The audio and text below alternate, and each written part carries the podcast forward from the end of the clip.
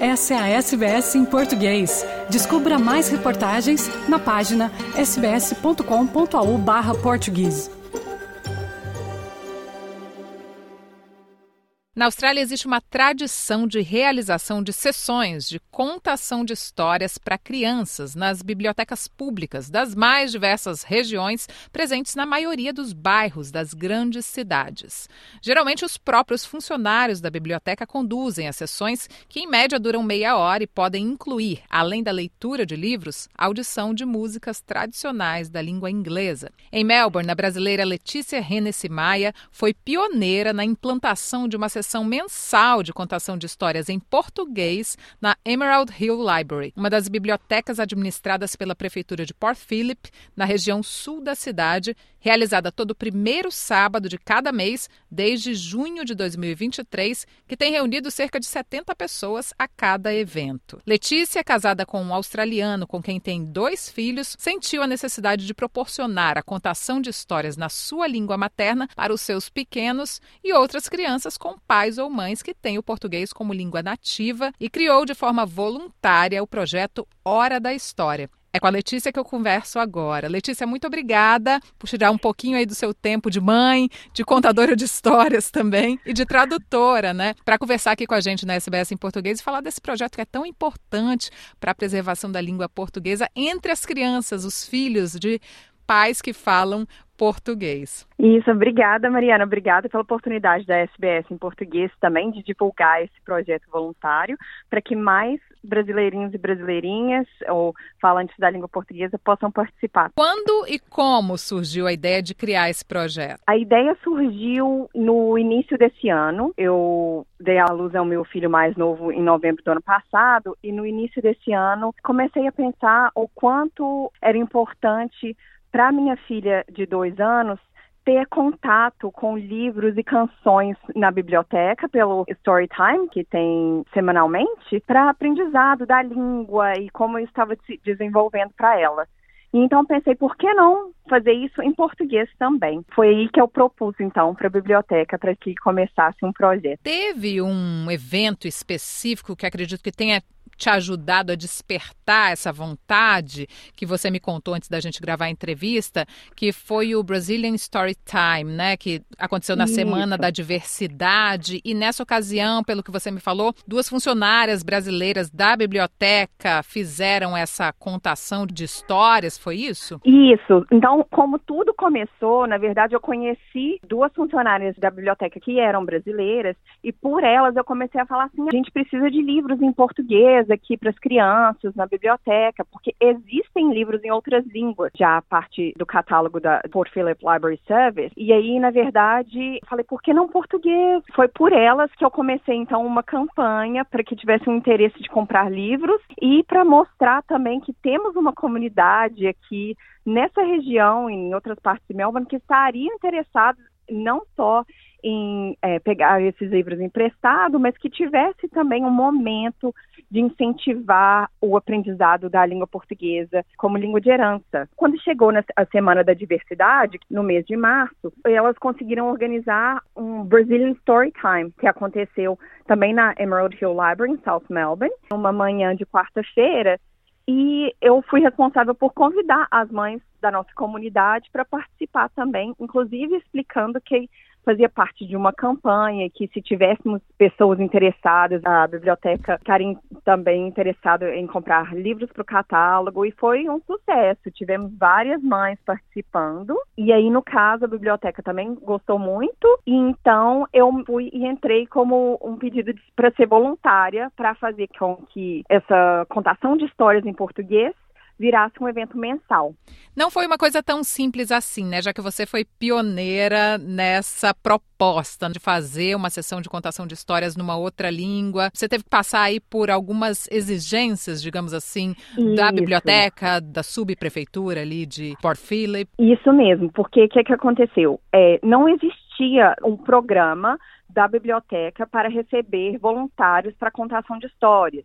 Então, na verdade, teve que haver uma aprovação da subprefeitura de Port Phillip do programa e após essa aprovação, então eles me introduziram aos voluntários da subprefeitura, passando por Police Check, Work with Children Check, todas essas verificações assim também como fiz mini cursos sobre segurança infantil, para ter tudo direitinho para começar esse programa. E aí, só em junho a gente conseguiu iniciar mesmo. E aí, quando a gente iniciou o projeto, já haviam livros que foram comprados já para a biblioteca, já tinha então iniciado o catálogo de livros infantis em português, e esse catálogo já cresceu mais ainda, e agora já estamos contando com mais ou menos 70 livros infantis em português, que já estão sendo emprestados. Fico muito feliz com o apoio né, da subprefeitura de Port Phillip. E agora tem sido um sucesso o evento. Tem bastante gente vindo por aí. Pois é, você diz que, em média, geralmente, fica entre 65 e 75 pessoas por sessão. Isso, é bastante gente isso. e gente que sai de outros bairros, né, da grande Melbourne, para ir participar isso. da contação de histórias, da Hora da História. Exatamente. Em toda sessão tem gente nova vindo conhecer. Então, assim, estamos sendo 65 a 75 pessoas, mas se todo mundo viesse toda a sessão, seria mais ainda, porque tem sempre gente nova vindo, tem gente vindo lá de Bandura, Greensbar, que são bairros mais longes uhum. é, de South Melbourne, mas o fato de eu ter escolhido também a biblioteca de South Melbourne foi para ser bem central, para todo mundo conseguir vir para participar. E as idades variam de, assim, bebezinhos a cinco anos de idade, assim, das crianças. É um evento que é voltado para crianças de diversas idades mesmo, do zero aos cinco anos? Sim, porque são músicas, são histórias. Interessante, assim, que as crianças estão ali se divertindo e prestando atenção. Tem muitas crianças que, na verdade, o português nem é muito falado dentro de casa. Então, uhum. aquela é uma oportunidade mesmo de se expor ao português que é uma língua que está ali, mas não é a língua que é falada com os pais, uhum. necessariamente. Tiveram livros já que eu li que eu senti, assim, uma emoção dos próprios pais é. também de estarem ali. Rever algumas um histórias, livro, né? Isso, é. exatamente. E músicas também, que fizeram parte da infância, né? E que a gente esquece, que a gente não tem mais contato, mas que é muito bom relembrar e fazer isso parte também da infância dos nossos filhos. Essa contação de histórias, essa sessão que você criou, ela segue um pouco os moldes de como são as sessões de contação de histórias aqui na Austrália. Você mistura ali a contação de história de um livrinho, aí vai para uma música. Isso. Como é que funciona? Exatamente. Bom, eu crio um roteiro para a sessão de, da Hora da História. A gente tem uma musiquinha de abertura já, que é para mostrar para a criança que está começando. Eu acho que é muito importante ter um pouco de uma rotina também para as crianças entenderem como uhum. que as uhum. coisas acontecem e até mesmo para elas aprenderem essas músicas também. Então, assim, tem uma música de abertura, aí eu faço umas duas ou três músicas, aí tem um livro, depois mais umas, umas três músicas ou quatro, outro livro, mais músicas, outro livro, e aí tem um encerramento também. Então tem mais umas duas músicas em encerramento. Existe um roteiro também, a musiquinha de encerramento, para as crianças entenderem, ah, agora acabou, Sim. então até fala assim, a música de encerramento fala até a próxima hora da história. É, então, porque é assim, difícil às vezes as crianças se despedirem de uma atividade na qual isso. elas estão tão envolvidas. Exatamente. Então, assim, para elas entenderem mesmo. E a outra coisa que eu organizei também é até uma playlist no Spotify que chama Hora da História tracinho Melbourne, e é justamente para as crianças e os pais também poderem praticar as músicas em casa. Ah, que ótimo! Porque aí eles podem já vir já sabendo mais ou menos assim como é que canta e com o tempo já vão saber de cor, né? Ah, que ótimo. E as crianças adoram, né, repetir, repetir, repetir para aprender. Né? Geralmente é assim que funciona. Exatamente. E é interessante, né, porque quando a gente começa a levar os nossos filhos nas sessões de contação de histórias aqui na Austrália, a gente não teve a infância aqui, então a gente não sabe cantar Isso. algumas das músicas. Exatamente. Assim, foi bem a partir daí que essa vontade de fazer essa hora da história em português começou, porque indo para as sessões de contação de história semanais da biblioteca, eu vi o tanto que eu estava aprendendo, porque eu sentia que a minha filha aprendia músicas na creche uhum. e às vezes eu não conseguia nem acompanhar, porque Sim. eu não conhecia essa música. E aí eu percebi o quanto que eu estava aprendendo e também aprendendo sobre histórias que fazem parte da infância, que fizeram parte da infância do meu marido, por exemplo, Sim. das pessoas que cresceram aqui que eu não conhecia. E aí, nessas sessões de contação de histórias, foi quando eu comecei a participar mais dessa infância australiana. Então, assim, eu senti assim, nossa, a gente precisa ter essa oportunidade de passar essa herança que é a língua portuguesa, para os nossos filhos dessa forma também, divertida, lúdica, que faça eles terem interesse também nessa língua e apreciar o quanto temos muitas músicas, temos a literatura é, brasileira e portuguesa é maravilhosa, pois então a gente é. tem que celebrar isso é. também, né? E é uma forma mais fácil de as crianças realmente se interessarem pelo idioma, você passar uhum. isso para elas de uma forma divertida, gostosa, através de música, de livro. Eu isso. acredito que seja mais fácil. Você percebe isso, por exemplo, na sua filha de dois anos? Absolutamente. Assim, ela adora cantar e dançar. É uma coisa que ela gosta muito. Ela gosta muito de música. Então, é uma ferramenta para ela de aprendizado da língua e de utilização e de interesse na língua também. Os livros também têm esse papel, assim assim. E mesmo os livros em inglês infantis que a gente tem em casa, eu leio todos eles por tradução à vista, porque dessa forma ela também tem. Às vezes ela pede pro meu marido, ah, lê o livro na versão em inglês, e uhum. aí eu leio o mesmo livro na versão em português. e ela aprecia isso, e ela vê o, o quanto é importante também saber esse português para poder aproveitar também essa parte. E, e para mim é muito importante também ter livros infantis em português em casa. Sim. Então agora podendo ir na biblioteca e poder né, pegar livros eh, infantis em português emprestado tem sido uma coisa muito gostosa também. Você tem, já tinha tido alguma experiência nesse sentido de contação de histórias antes, ou de música, ou de trabalhar com crianças antes? Porque a sua formação né, acadêmica uhum. é em letras, em português e inglês. Você já tem, já tinha envolvimento com literatura, né, com, com a Sim. língua e tudo mais, mas você já tinha tido alguma experiência nesse sentido de trabalhar com isso com crianças? Sim, a minha profissão no Brasil, antes de há muitos anos atrás mudar aqui para a Austrália, era ser professora de inglês, principalmente de crianças. Hum. Os mais novinhos tinham cinco anos de idade. Então, assim, o contato e, a, e eu acho que também o aprendizado da própria universidade nessa questão do bilinguismo e como que a aquisição da língua também, desde o início, desde a infância, é uma questão que eu já tinha um certo contato. Eu também tenho uma experiência com as artes cênicas também, hum. que eu hum. fiz por muitos anos na adolescência.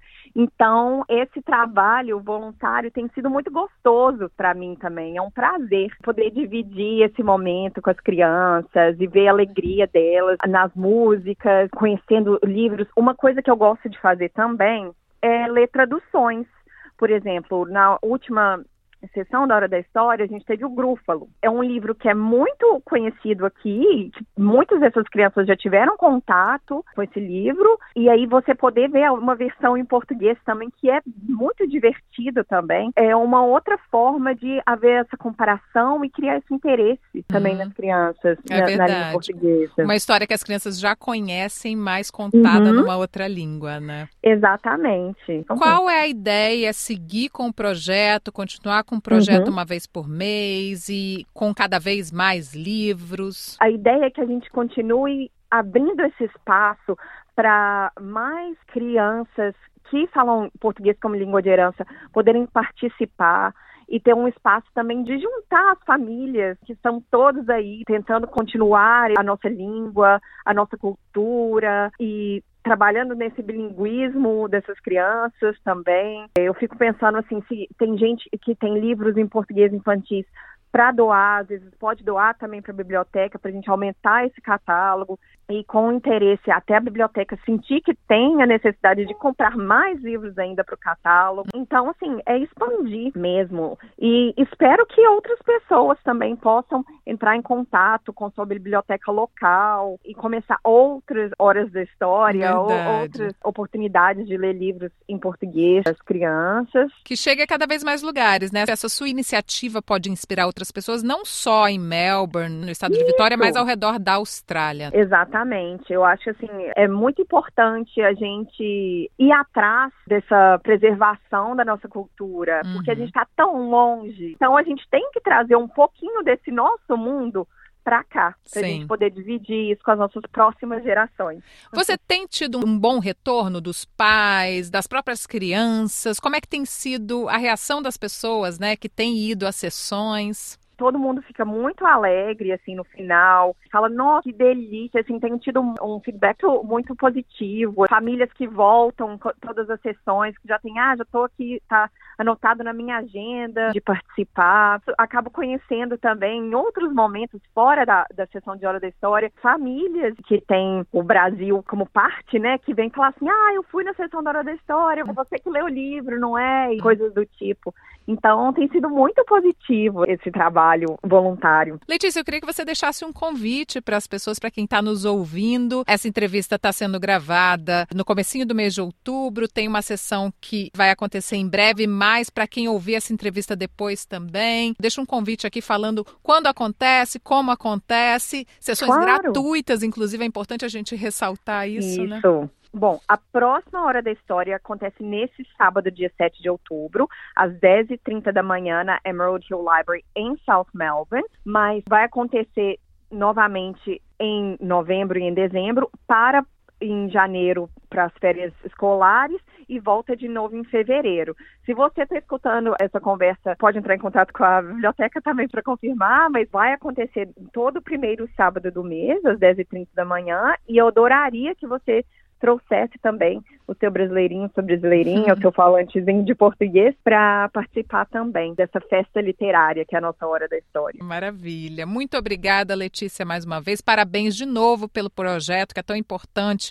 para levar a nossa cultura, né? A cultura brasileira, mas a cultura também no geral das pessoas que falam português, as nossas crianças e que esse projeto tenha vida longa. Ah, muito obrigada, Mariana. Eu queria aproveitar essa oportunidade para agradecer a SBS em português por me ajudar a divulgar esse projeto voluntário. Queria agradecer também a Raquel Nepomuceno e a Alice Rodrigues, que são as duas brasileiras funcionárias da biblioteca que foram a ponte entre esse sonho de projeto e fazer acontecer, e também a Alissa McDonald, que é a líder do time de serviços infantis da biblioteca, que apoiou e ajudou com a compra dos livros e tudo. Então, estou muito feliz e queria agradecer a todas essas pessoas.